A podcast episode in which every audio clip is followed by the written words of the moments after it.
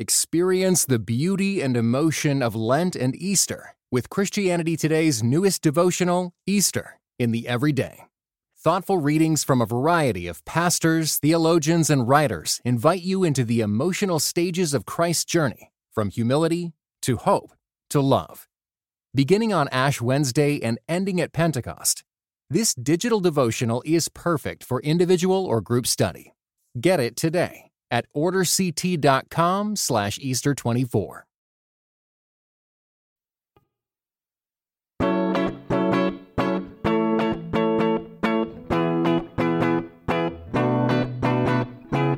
You're listening to Seeing and Believing, a film and television podcast that searches for the sacred on screen. I'm Wade Bearden. And I'm Kevin McLenithan. Get ready because for roughly the next hour or so, there's going to be plenty of Wade and I being excellent to each other. We're going to be excellent to each other. We're going to be excellent to Abraham Lincoln, and we're going to be excellent in Chinatown. Uh, I think that the the Bill and Ted phrase that fits that would be more most heinous. Listeners, today on the show, we review the newest film in the Bill and Ted saga Bill and Ted Face the Music.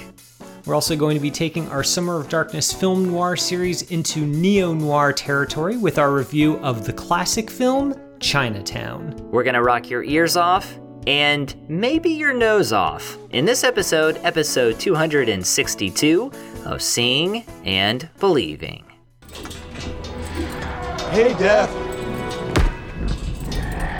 if it isn't a Wyld Stallyns.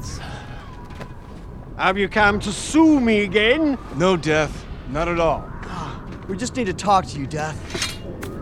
Talk to the head. Listeners, that is a clip from Bill and Ted Face the Music. We're going to jump into our review here in a moment. And later on, we're going to continue our Summer of Darkness, as Kevin mentioned in the introduction, with Roman Polanski's Chinatown. And Kevin, we were talking about puns and things like that, and I felt like we did a pretty good job of referencing both films in our introduction. It was it was stellar work today. I think we did quite well also, and we did it without, you know, going to the, you know, tried and true quotes that everybody knows from Chinatown. You went for a deeper cut with your uh, mm-hmm. with your nose line. So no, no, there it is. It, it, it, that works perfectly to continue uh, this tradition. Yeah, I'm excited about talking about Chinatown to jump into neo noir and continue our summer of darkness. It's been it's been great, and I'm excited to talk about this movie. This week's episode, however, can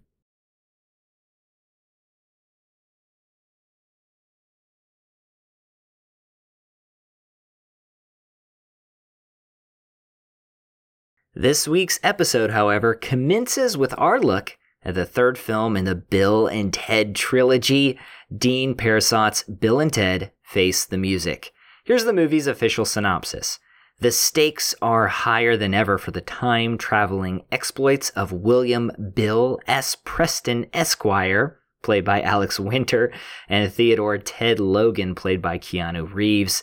Yet to fulfill their rock and roll destiny, the now middle aged best friends set out on a new adventure when a visitor from the future warns them that only their song can save life as we know it.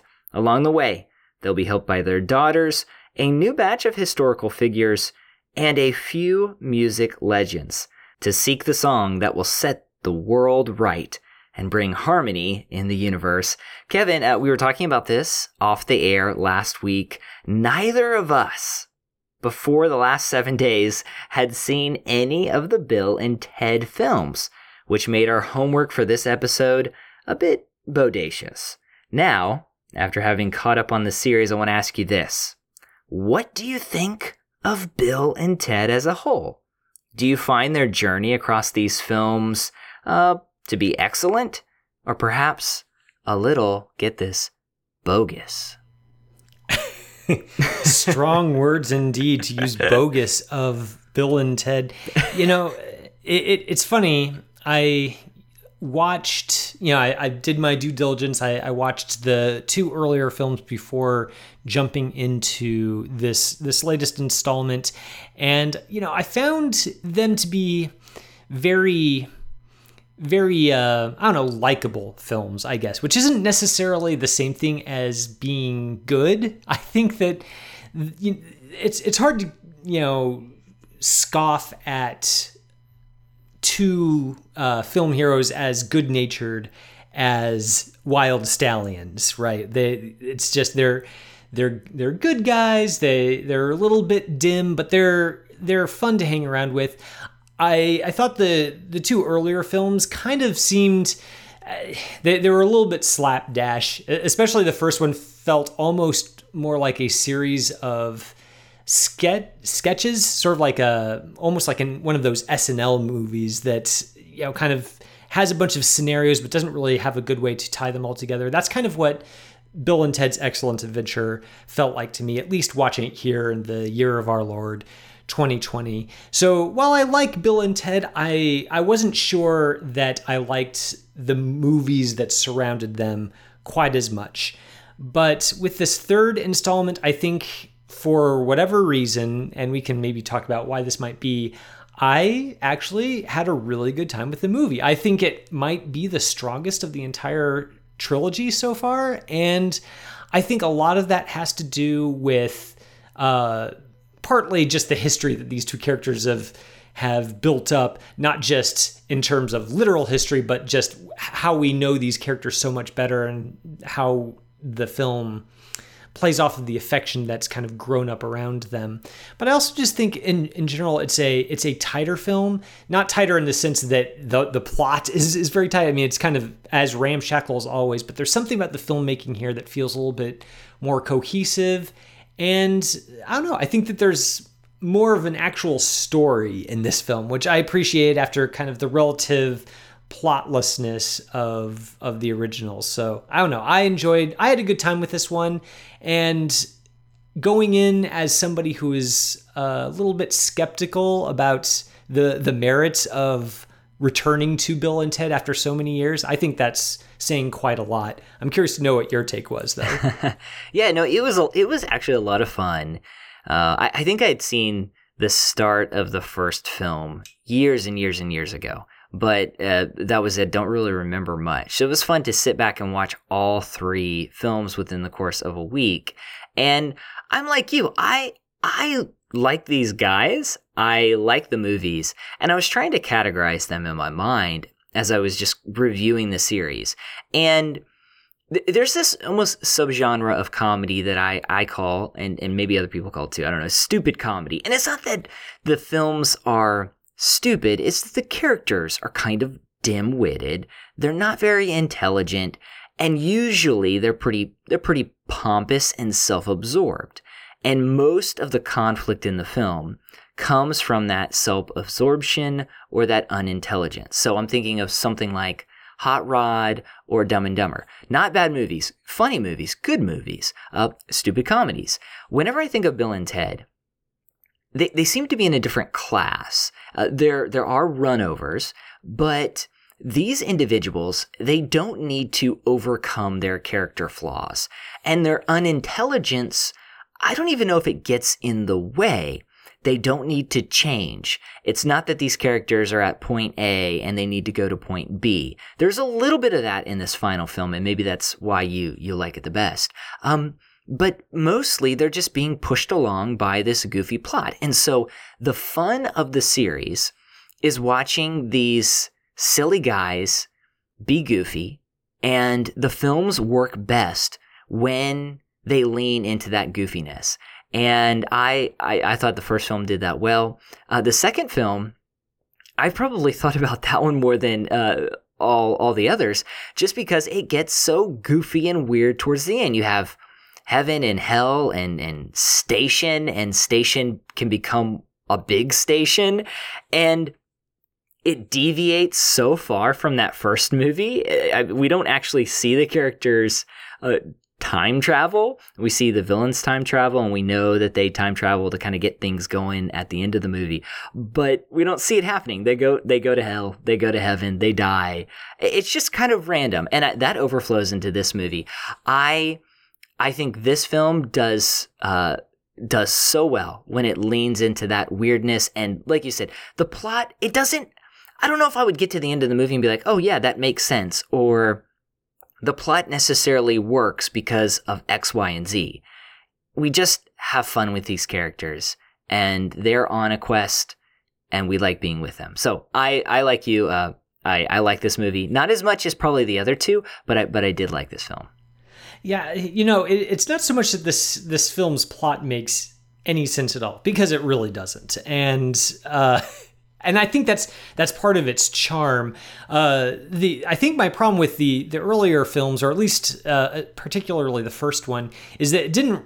It, it almost was plotless. Like they they kind of have uh, this conflict about needing to pass their history exam, and then it kind of gets into we have you know we have all these we have to gather all these historical figures. Then it moves into the historical figures are lost in San Dimas, and we have to go round them up in a mall, and just kind of skips from thing to thing, and and you know is intermittently amusing in the in those various vignettes. But I didn't really feel like there was a whole lot of connective tissue that made it feel like it was anything more than the the screenwriter and the director kind of just deciding what might be interesting to see at any given moment. And I think indeed the uh, the first the first film I found amusing. I don't know if I really laughed out loud that much at it.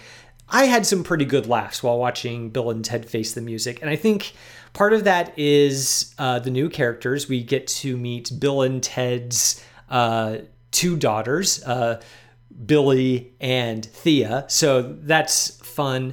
But it's also, it, this film really benefits from the history that has accumulated over time and, and the way that we're familiar with these characters now. I especially really appreciate how, especially watching these movies back to back to back, uh, I really enjoy what Keanu Reeves does just with his acting. He he acts with his entire body as Ted. Every, every line he delivers, he kind of moves his shoulders like he's trying to, you know, just step into the lines that he's reading.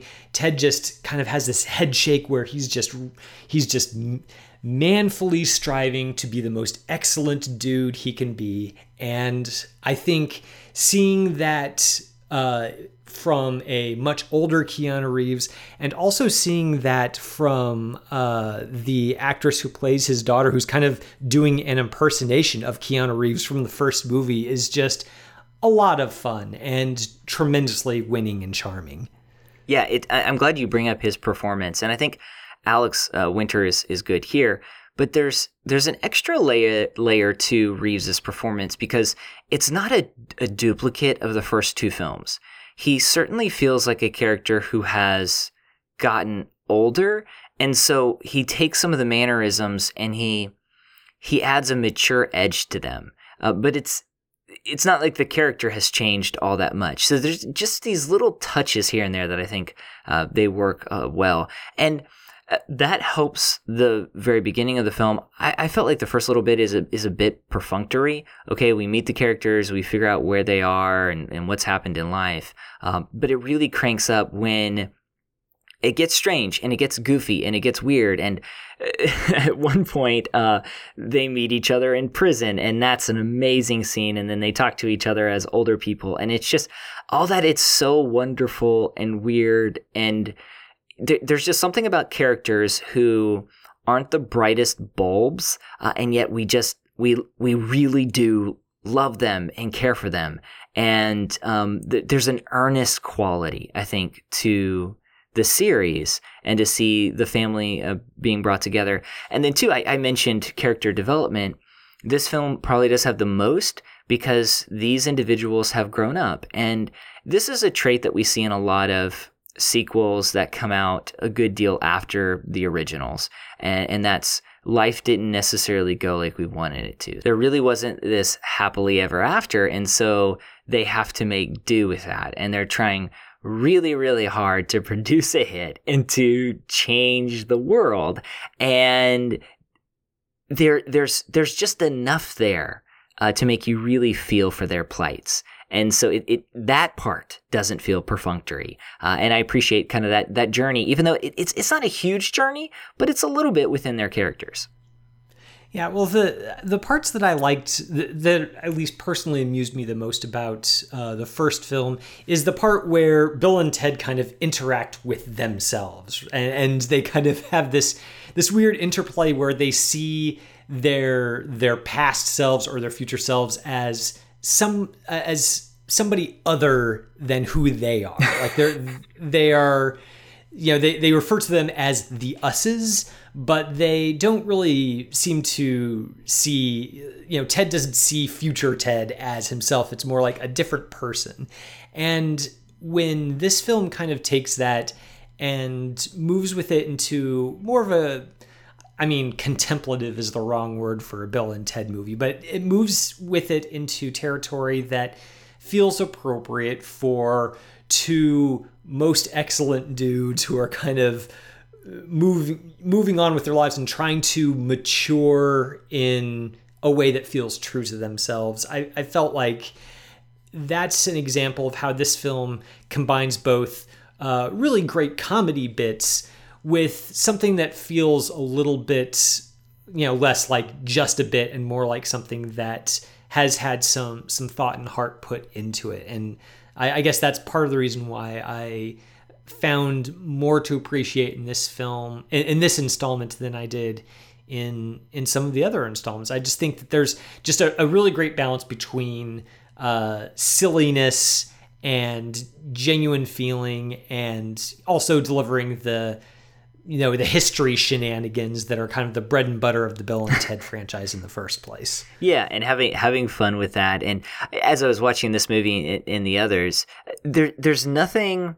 Uh, there's nothing much in the way of, of just technicality. So there's not a technical mastery that, that feels like it's running across this series or even this film, but the movie understands what the story is about. And I appreciate appreciate how in each one, and especially this one, uh, they allow the special effects to be a bit cheesy and to be a bit odd, and it it feels right for these characters. It feels right for this movie and the history behind this movie. And so I'm I'm glad to be able to see these characters come back and have fun. And then too watching someone like Keanu Reeves who started out with Bill and Ted that's kind of kind of made him a name. And then we see him in the John Wick films, and then now we see him back as as you know in this film. And, and, there's just this strange sort of balance with this character and yet he has a lot of fun with it. And i i tend to believe too that all this love the last couple of years for keanu reeves is what brought about this sequel. So we can be happy for a couple of things uh, you know in 2020 yeah, uh, you know, I, I'm not as much of a Keanu Reeves apologist as as some people are, but I did really gain a new appreciation for him as as a craftsman, partly because of this performance. It, I just think he he knows how to evoke Ted without you know just kind of feeling like he's doing an impression of his younger self, if that makes sense. This feels like it's the same person, it's just somebody who's much, much older.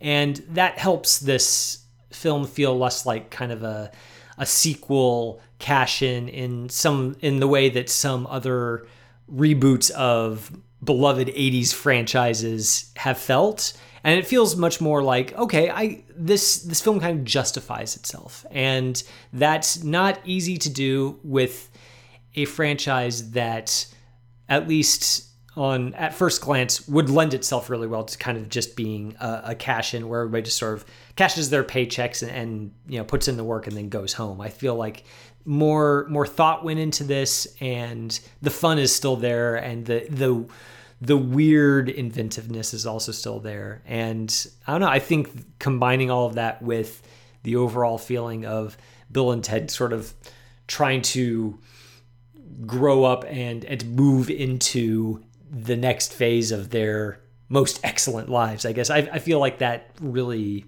it, it ends up really working for me. That's great. Uh, listeners, Bill and Ted Face the Music is currently available to rent or own. If you've seen the film, we would love to hear your, hopefully, I would say, excellent thoughts, you can tweet us at SeeBelievePod, at SeeBelievePod. You can also email us seeingandbelievingcapc at gmail.com. Kevin, we're going to get a little bit darker. I, I don't want to put a damper on the episode. We're going to get a little bit darker. We're going to be looking at Polanski's Chinatown as our Summer of Darkness. Noir Marathon continues. Don't go anywhere, listeners. We'll be back in just a bit.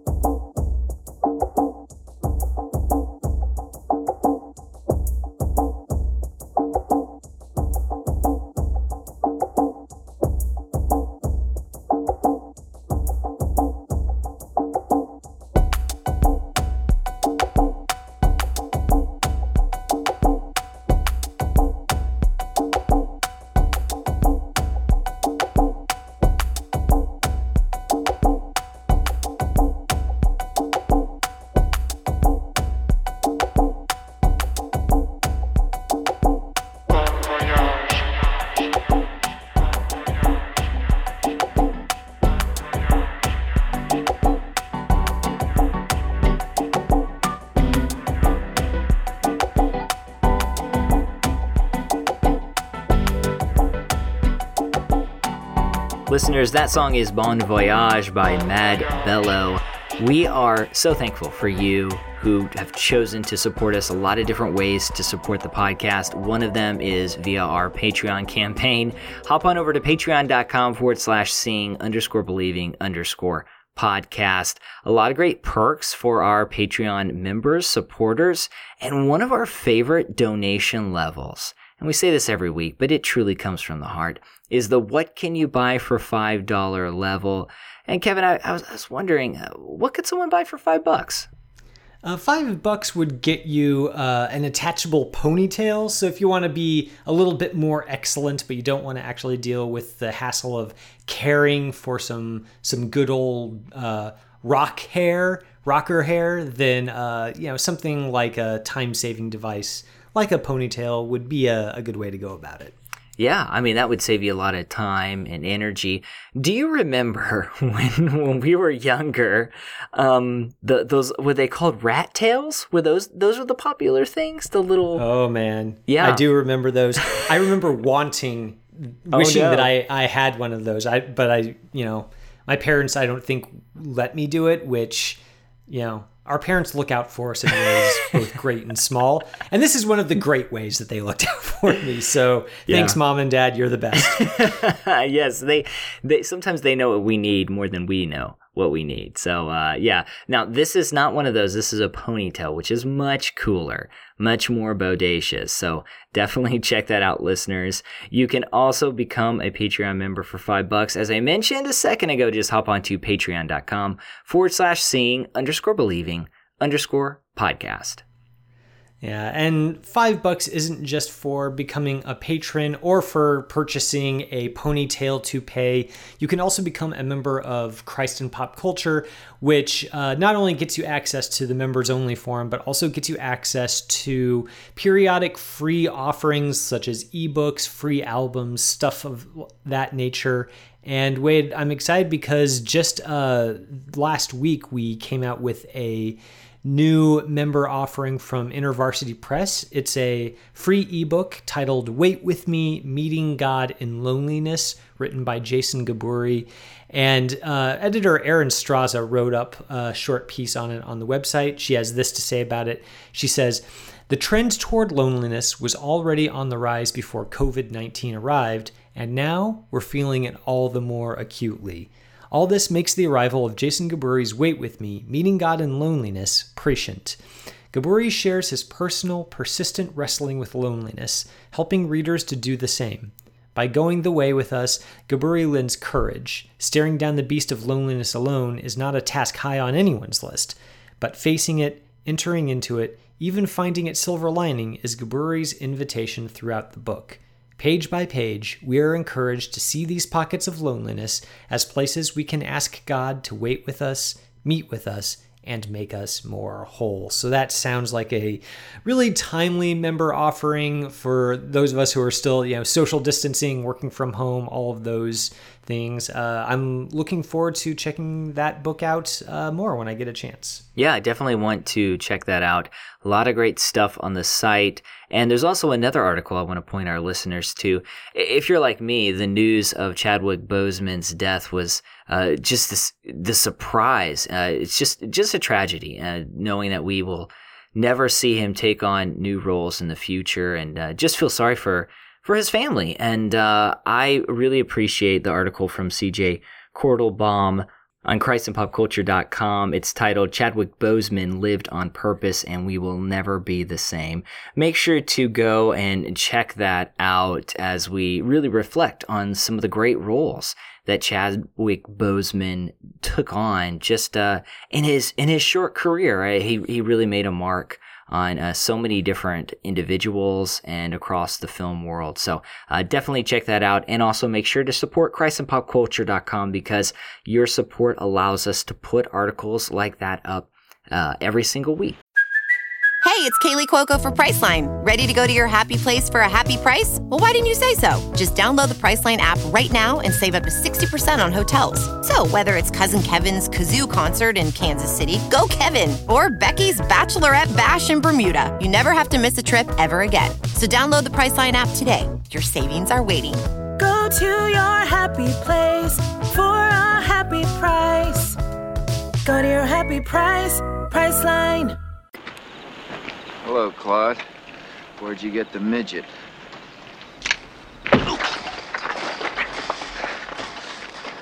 You're a very nosy fellow, kitty cat, huh? You know what happens to nosy fellows? Huh? No? Wanna guess? Huh? No? Okay. They lose their noses.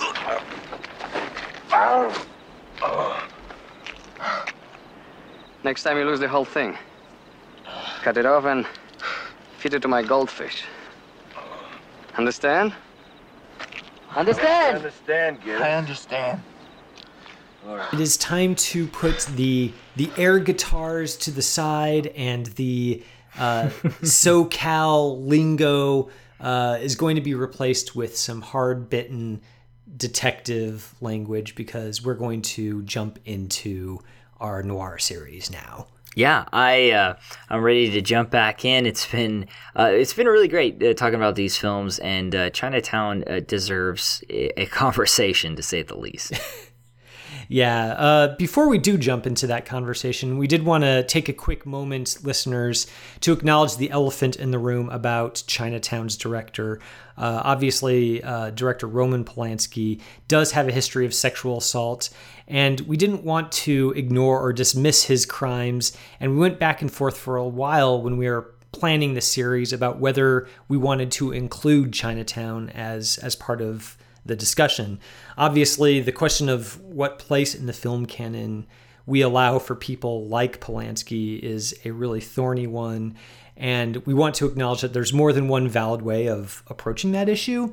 And uh, it's definitely a difficult question on both sides.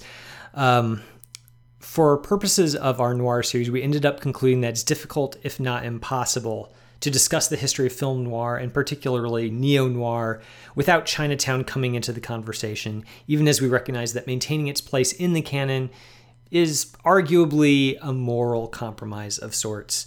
In a weird way, Wade, the this almost seems very appropriate for discussion of Chinatown simply as a film, as it deals with the moral compromises that Jack Nicholson's Jake Gittes makes as a private investigator and the moral rot that he slowly uncovers over the course of the film as he tracks down various leads surrounding the corruption surrounding the Los Angeles water supply and just what people will do and how evil they can get in order to pursue their own ends.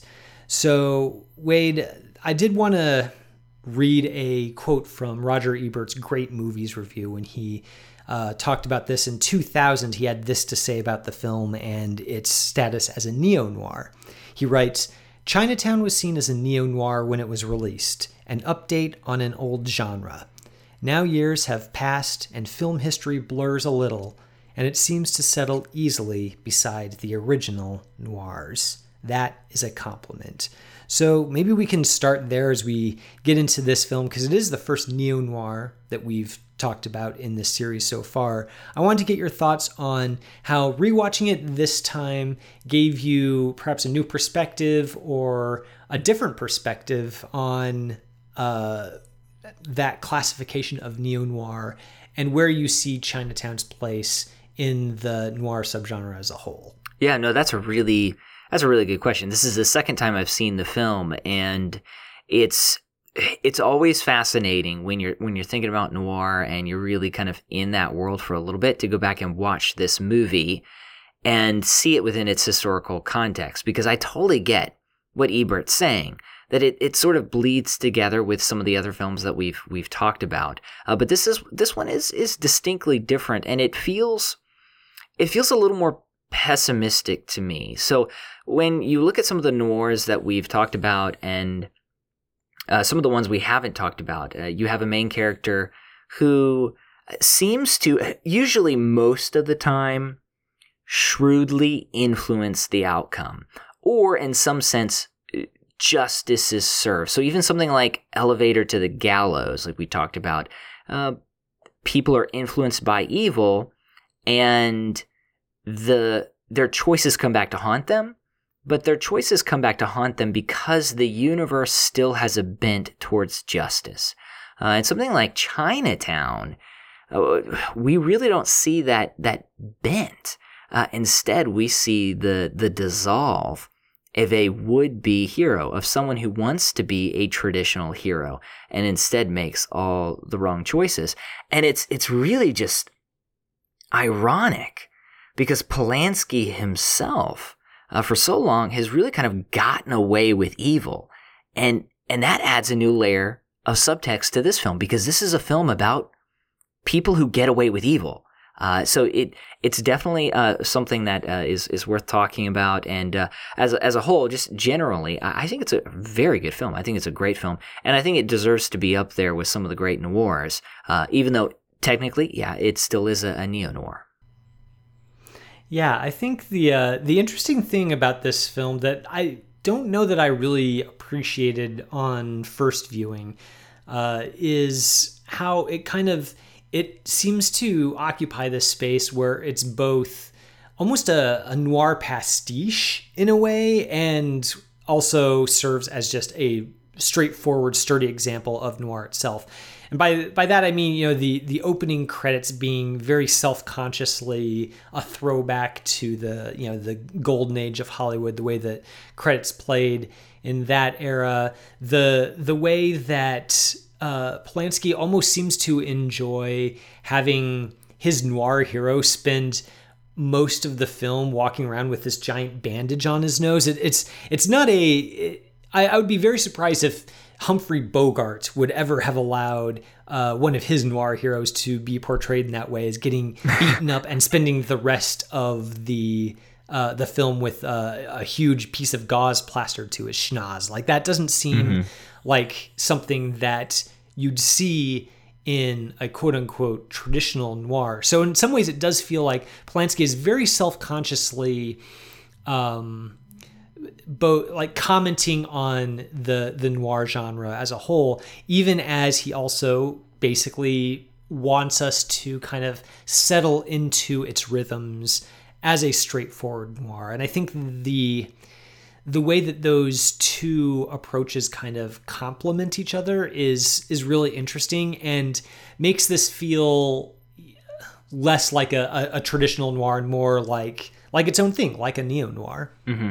Yeah, and as we're having this Polanski conversation too, I, I, think we we definitely have to talk about uh, the other factors that make this film great. I mean, obviously the direction is is almost perfect. I think in this film, I would also say, like many people, that the screenplay by Robert Towne is is maybe a perfect screenplay. Now, the mileage may vary in terms of how much you enjoy this film, but the screenplay is, I mean, it's incredible. It's something you could sit down and just kind of mark up and, and diagram. I mean, for for years. I mean, it's it's incredible. And Jack Nicholson is perfect here. He has the crazy uh, what we see now is the t- crazy Tom Cruise smile. He's got the the charisma. He just has the whole package here. He plays a character that we genuinely feel for. At the same time, we know he's uh, he's not morally always on the right path. Uh, he's someone that seems to want to do good while still messing up a bunch. I mean, there's there's just so much going on in this movie. So I'm I'm I'm glad we're talking about it. It goes past just just uh, Polanski, and, and it's really kind of it's fascinating. Uh, evil in this movie and just how how rich that look at evil is and the the the turns that these characters make at the beginning of the movie both of the main characters, Nicholson's character, Jake Dunaway's character, they all understand uh, evil in the world. They understand that they really can't do too much, right? Their lives don't amount to a hill of beans, to to quote another person who also stars a lot in a lot of noirs, and and yet they they do their own they go about trying to repress their desires for justice. So uh, jack nicholson at the beginning of the film he gives this speech uh, to the woman who comes in posing as someone else and is like basically like let sleeping dogs lie. Like you're never you're never going to make things right so just don't rock the boat when she wants to uh, have him uh, take pictures of her supposed husband having an affair. Uh, you have faye dunaway's character. We know we later learn she's experienced just incredible trauma. She has this exterior her performance is just incredible here. This calm exterior she realizes justice can't be done i just got to keep going on. But then throughout the film the characters start to hope a little bit they start to say, well, maybe I can do something. And they realize that, you know, at the end, eh, they can't. And it's just, I think what frustrated me a little bit at uh, first viewing is, is that Jack Nicholson's character, it's not that, that he doesn't do anything. It's that he makes the situation worse. And his plan is really bad. And I, I think the, the way that uh, just the story, it's, it's really perfect because you see what he's trying to do in the moment. He's so caught up in what's happening. He's trying to make a plan as he goes. And in, in any other picture, with uh, an individual like this, he would be the person who would shrewdly kind of make it work. There'd be a twist at the end. He knew what he was doing all along. He's the hero. This film dissolves that hero character. It dissolves a John Wayne character, even maybe a Humphrey Bogart character. Why? Because the, the hero doesn't exist. Uh, they he could have made the situation better, but there is no way in this film for for him to bring about justice, and that's that's what makes it kind of a difficult watch at times. But but it's a really powerful point. You know, I, I was thinking about the um, what what you're talking about about how the these characters kind of seem to have almost given up hope that um, a better world is possible, or or that there's there's a way to really affect true justice in the world around them. And I wonder if that's perhaps why this film continues to be regarded as such a strong film and why it continues to resonate is I, I, do feel like there's something very quintessentially 21st century about the the feeling that there are just these vast societal forces at play all around us and uh, we can try to be virtuous. You know, we can we can recycle. We can try to make sure we turn off all the lights when we're not in the room, save energy. You know, buy a hybrid car, and yet there's always this nagging feeling that it's not going to be enough. That the, our our best efforts to be good uh, good citizens of both our society and the world are just not quite enough. There we there there's no way we can do enough in order to really make a difference. And meanwhile, things seem to be getting worse and worse. And I mean, you know, that's that's not necessarily a new way of looking at the world, but it's one that I think is really distilled quite strongly in Chinatown. Just the this the sense that Jake Gittes he he he does kind of want to be good, but he also knows that he can't really afford to be too good. And you really see that, for instance, in the barbershop scene where he's kind of, you know, almost gloating a little bit over how his profile has risen because of the way that he uh, broke the the case of the adultery that begins the film he's kind of reading the headlines and you know feeling a little bit self-satisfied and his neighbor in the chair next to him takes him to task for it. He's like, oh, that's a really great way to make a living is to air people's dirty laundry and sort of just be a parasite on them that way. And uh, Gittes's reaction to that is he, he's extremely angry. He challenges the guy to a fight. He gets up in his face, and you get a sense that he's been genuinely stung by that comment because he kind of knows it's true and he doesn't want it to be true. And I don't know. I think that's I, I, hate I hate myself for using this phrase, but that's very hashtag relatable. yeah, I mean, he makes a living revealing the secrets of other people, and yet at the same time, he still prizes privacy, and and, and there's this.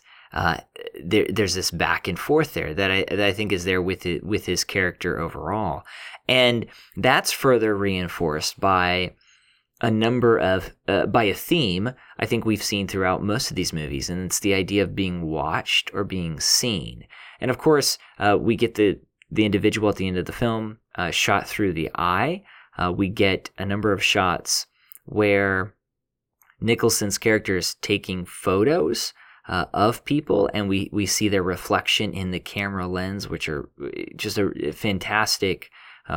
fantastic shots. Jack Nicholson's character is in every single scene. This is strictly from his point of view. And then, more than any of the classic noirs, uh, this has a much more handheld shots. And so we, we feel like we, we are watching, we're observing.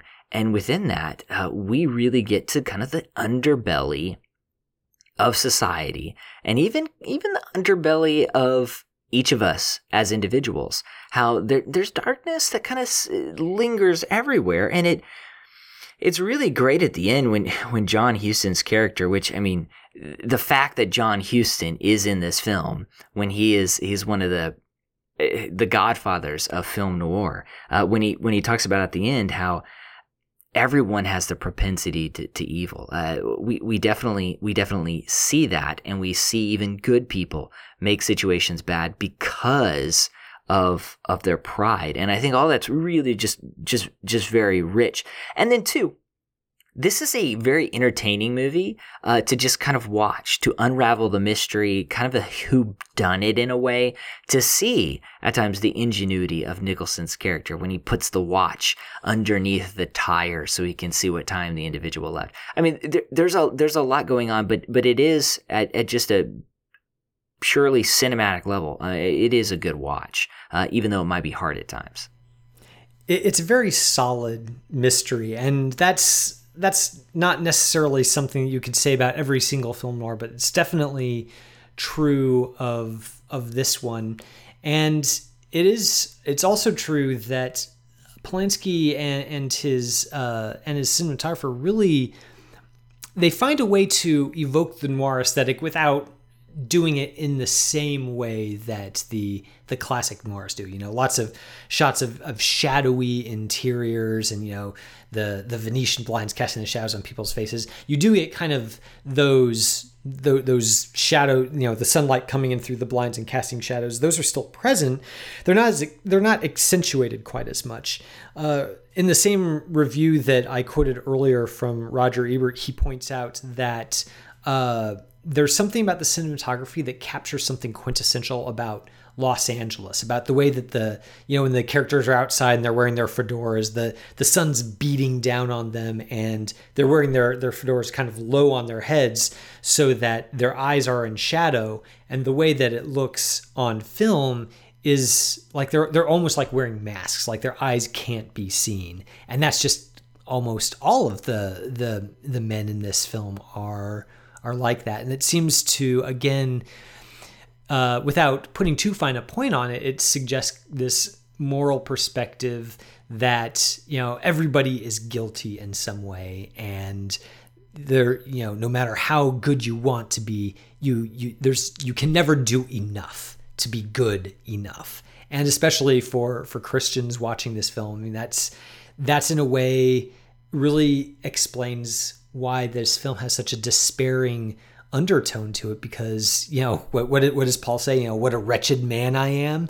Because of that that constant awareness of his own sinfulness you get kind of a, a hint of that same sort of angst in the way that these characters are shot and the ways that that they behave when they have realizations about uh, the the true depths of depravity that can take all sorts of different forms in this version of of Chinatown. Mm-hmm. I, I like the the quote from Glenn Frankel. He talks about how this film emphasizes the fatal fragility of good intentions in an evil world, and it's it it's despairing. Uh, when I do watch this as a, a Christian, I, I definitely I definitely emphasize with this keep your head down mentality that the characters experience at the end of the film and what you what you think uh, Nicholson is going to experience after this movie is over that he will for the rest of his life just keep his head down do his job and not try to really stick his neck out for for anybody. Um, but that belief stems from this idea that justice can only be achieved here and if it's not achieved here well then it's never achieved uh, and, and, thinking about how the the universe uh, will ultimately, uh, because of of Christ, produce true justice, and as a result, uh, we we can go about trying to do good, even if ultimately uh, we we mess up from time to time, or ultimately if it feels um, uh, futile, we can we can go about doing that. So yeah, I I like this film a lot, and I'm glad to watch it again because, like I mentioned, uh, it, I feel like it was much better this this second time around. I appreciated it a lot more on on this second viewing myself, and I you know I. And I think that there's there's a reason why that that final line, you know, forget it, Jake. It's it's Chinatown. It's it's so famous, and I think part of the reason it is so famous is it it really just it's one of those film lines that just perfectly encapsulates what the film is about. In that line, you you get the the perspective that what we've you know what we've been talking about that you know you can't really afford to be too good that you you just got to kind of keep your head down and make the best of a bad situation when it comes to the moral decay around us and in one sense you can totally understand why that is such a seductive philosophy uh, and just from the sheer by the end kind of horror of what Jake uncovers during his investigation. But there's also there's a ruefulness that almost feels comforting in a way kind of the sense that you're you're not alone in feeling adrift or in feeling this despair. Other people feel it too. And there's there's a strange sad sort of comfort in that knowing that you know other people see Chinatown. You know, other people know what you know what goes on in the world and are as broken up about it as as you are. That's it, it captures both the the moral ambivalence of the film, but also the the sadness at the heart of it. Just the fact that it's able to fill those dual roles is is really remarkable and again speaks to the strength of Robert Towne's screenplay. Yeah, no, definitely. Listeners, that's our review of Chinatown. If you have thoughts about this film or any other film noirs that you've seen, maybe something that we have not talked about and you'd like to send your thoughts in on why it's an important film noir, let us know. See Believe Pod on Twitter, see Believe Pod. You can also email us, seeing and believing CAPC at gmail.com. Oh, quick. We decided on Mulan next week, right? Is it okay if I mention that? Uh, yeah, yeah, Mulan. Okay. Yeah. Listeners, that is the end of our show. Next week, we're going to be taking a look at Disney's Mulan, one of the bigger releases so far of 2020. It's going to be hitting Disney Plus, skipping the theatrical debut. I don't know what to expect, Kevin. This is still a weird feeling, but uh, we're going to watch a big blockbuster from home and uh, talk about it on the podcast next week. Yeah, I mean, maybe part of that discussion can be whether this is whether something quintessential about the theatrical experience truly is missing when you try to watch a blockbuster of that scale on your TV at home, or whether this is sort of the the death knell. Like this is the the much foretold death of the theater going Hmm. experience. Who knows? Uh, so definitely tune in next week to find out what we think about that. Yes, yes. Next week, we're going to get down to business. Uh, we're going to be talking about Mulan. Thank you for listening to this week's episode. It's brought to you by ChristandPopCulture.com. Our producer is Jonathan Clausen, who every week helps us to search for the sacred on screen. I'm Wade Bearden. My co host is Kevin McLenithan. And until next time, this is Seeing and Believing. We'll see you later. You have been listening to Seeing and Believing, an official production of the Christ and Pop Culture Podcast Network. Please rate and review the show in iTunes and check out our other shows at christandpopculture.com slash network. Theme music by Alexander Osborn and Lindsey Mysse, used under Creative Commons License 3.0.